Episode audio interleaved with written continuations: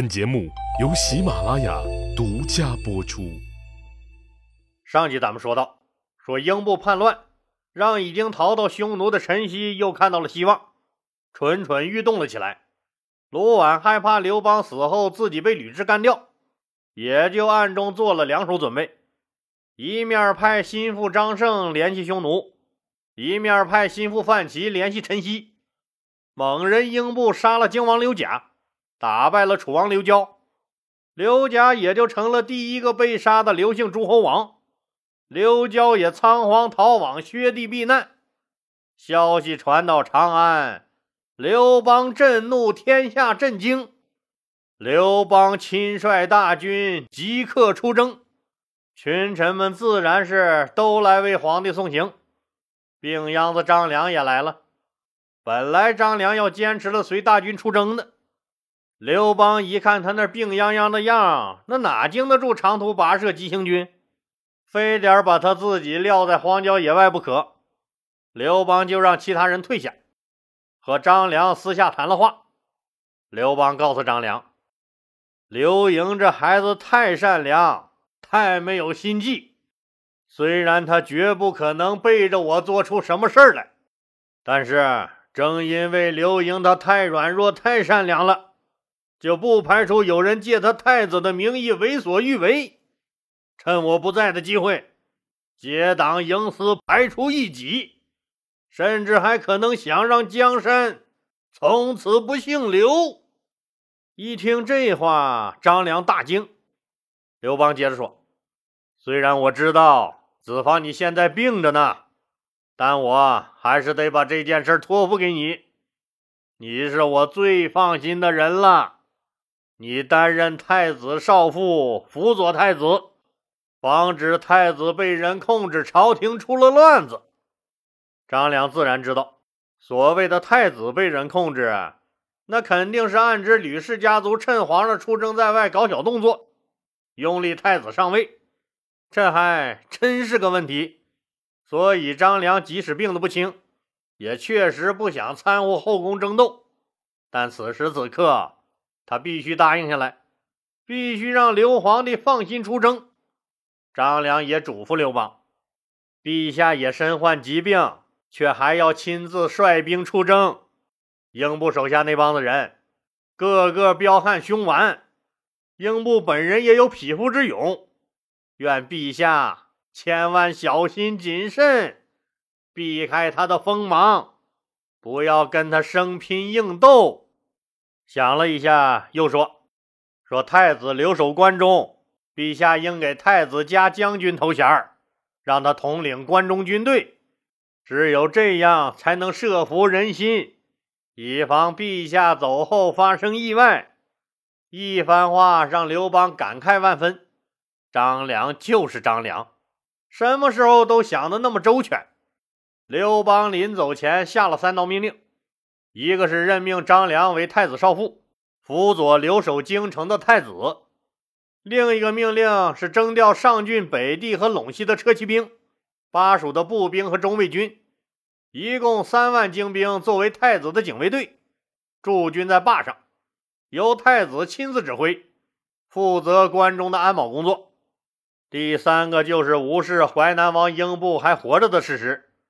直接立七皇子刘长为新的淮南王。布置完后，大军开拔。说英布在杀了刘贾、打败刘交以后，果然走了薛公预料的那三条路中的那条直通天堂的路，率兵向泗水郡祁县的下蔡杀来。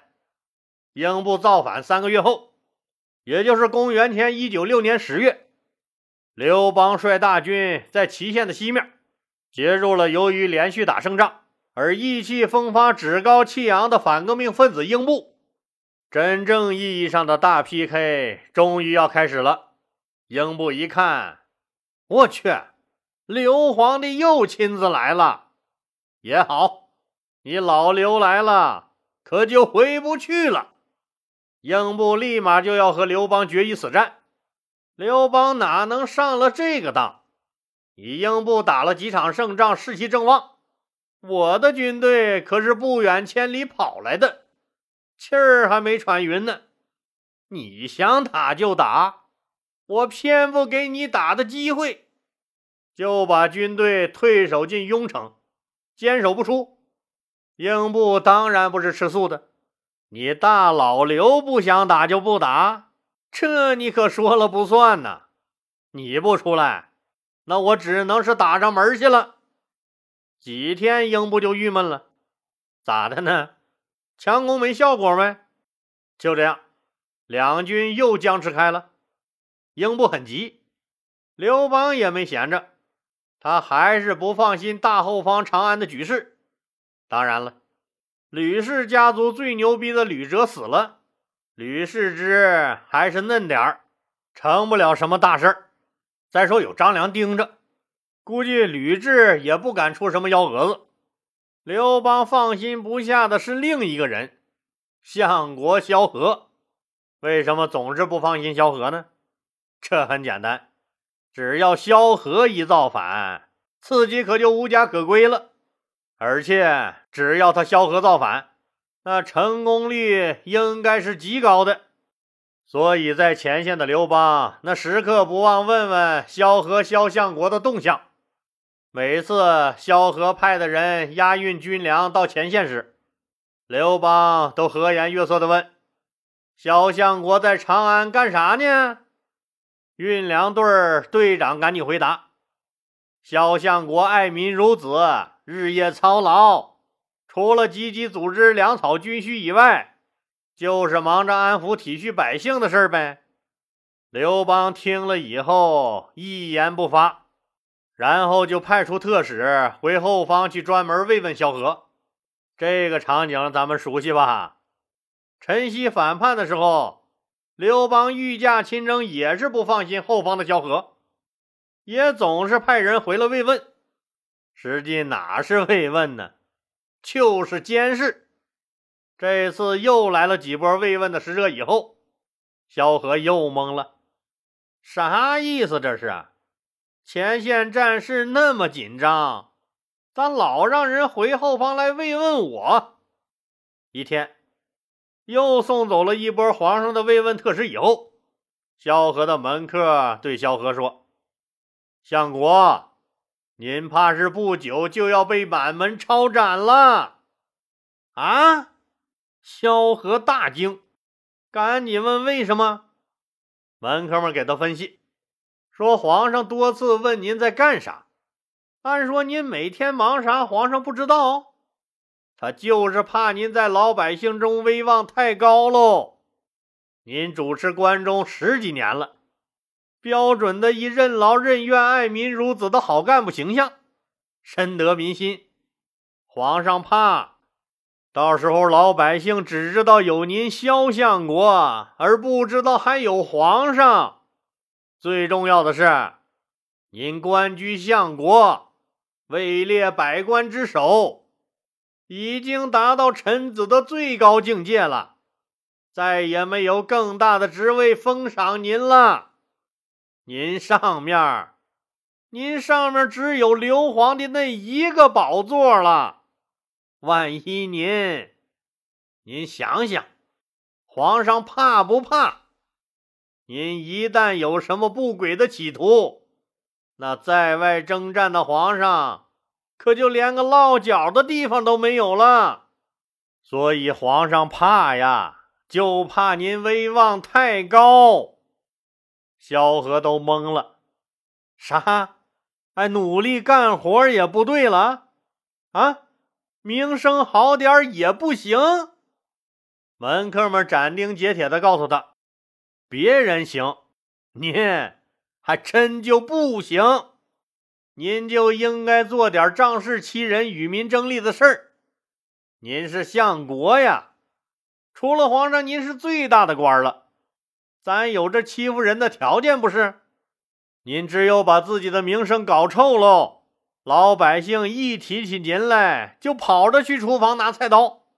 您想造反都没那群众基础。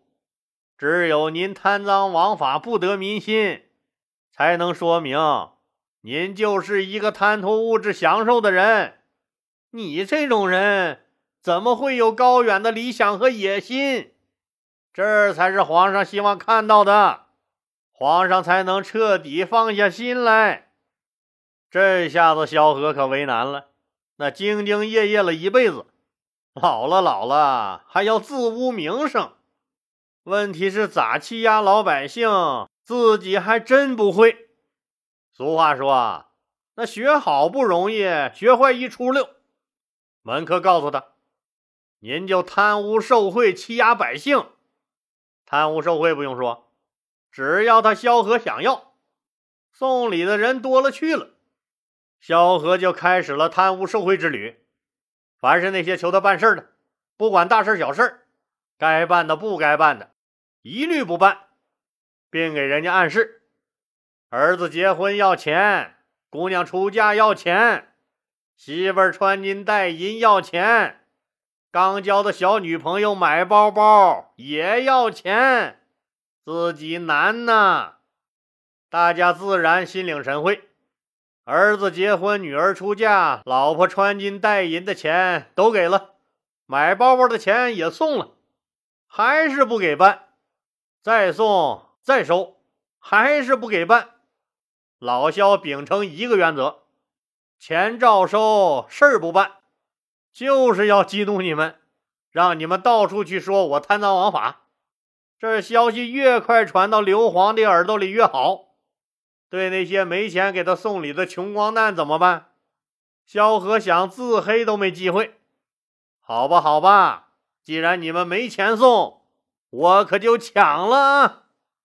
为了弄臭自己，萧何也是拼了。老百姓不是没钱吗？好啊，那就抢你的地，抢你的房，强买强卖，低价抢回来再高价卖给你。咋哈？买不起？买不起就给老子滚蛋！弄得好多老百姓流离失所，怨声载道。萧何的心在滴血，伴君如伴虎，自己是有苦难言呐。门客们觉得萧何的名声还不够臭，又建议萧何放高利贷害人。谁沾了他的高利贷，必定是倾家荡产。你要是借了他的钱，敢不还？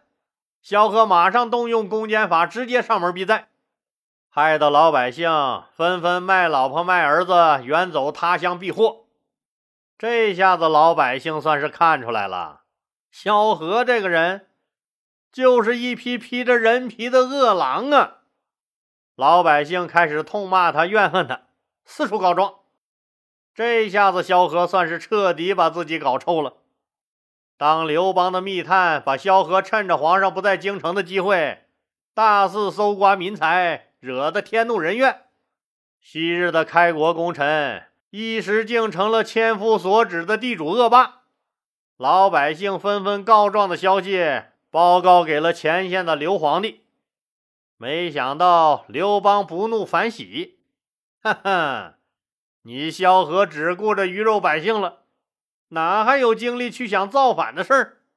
他这下子总算放心了。既然一切尽在掌握，那就到了和你英布决战的时候了。之前刘邦龟缩在雍城里，打死都不出战，英布久攻不下。士兵们也都疲了，养精蓄锐的刘邦实际上一直观察着，就在等城下的英布松懈之时，来个突然袭击。刘邦知道英布勇猛，必须在气势上压住他，一战必胜，否则就不好说了。本着干大事心要齐的原则，刘皇帝亲自主持召开了战前动员会。各战区司令员通报了情况，也表了决心。刘皇帝最后的总结只说了一句话：“今天我要亲自督阵，兄弟们务必一战拿下贼人英布，所有人重重有赏。”士兵们一看皇上都撸胳膊挽袖子上阵了，自己拼不了爹，再不出去拼个命。那就只能他妈拼多多了，老大可是在那儿眼睁睁看着呢。这时候不为构建和谐社会大干特干快干拼命干，还等啥？都群情激昂，操着砍刀，嗷嗷叫着冲了出去。见着这万马奔腾的场景，年逾花甲的刘邦突然热血沸腾了起来。他拨动战马，举起长剑，冒着英布军队射出来的密集箭雨，冲到阵前督战。大家一看，皇上真的上阵拼命了，自然个个奋勇争先。英布彻底懵了，连续多日，你刘邦都闭门不敢出战。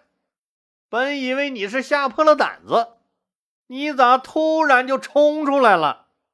于是乎，面对着铺天盖地、像打了鸡血似的汉军，英布叛军的阵地被冲得七零八落，叛军也四散而逃。刘邦正指挥大军作战呢，突然，一支利箭射了过来，直直的射入了刘邦的胸膛。好了，今天就说到这儿吧，谢谢大家。节目最后向大家推荐喜马拉雅给粉丝提供的专属福利：您购买内置喜马拉雅全部好节目的小雅音箱，原价一百九十九元，给老李粉丝的价格是一百八十九元。这不重要，重要的是，他居然免费送您价值一百九十八元的喜马拉雅年度会员，一百八十九元。买俩一百九十八元的东西，力度就是这么大，咋地？快抓紧时间下手吧！我估计一转身，这好事可就没了。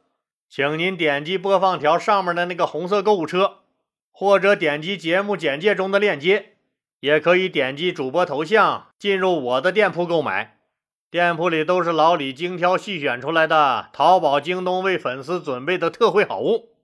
您得了实惠，又支持了老李顺利晋级，何乐而不为？谢谢喽！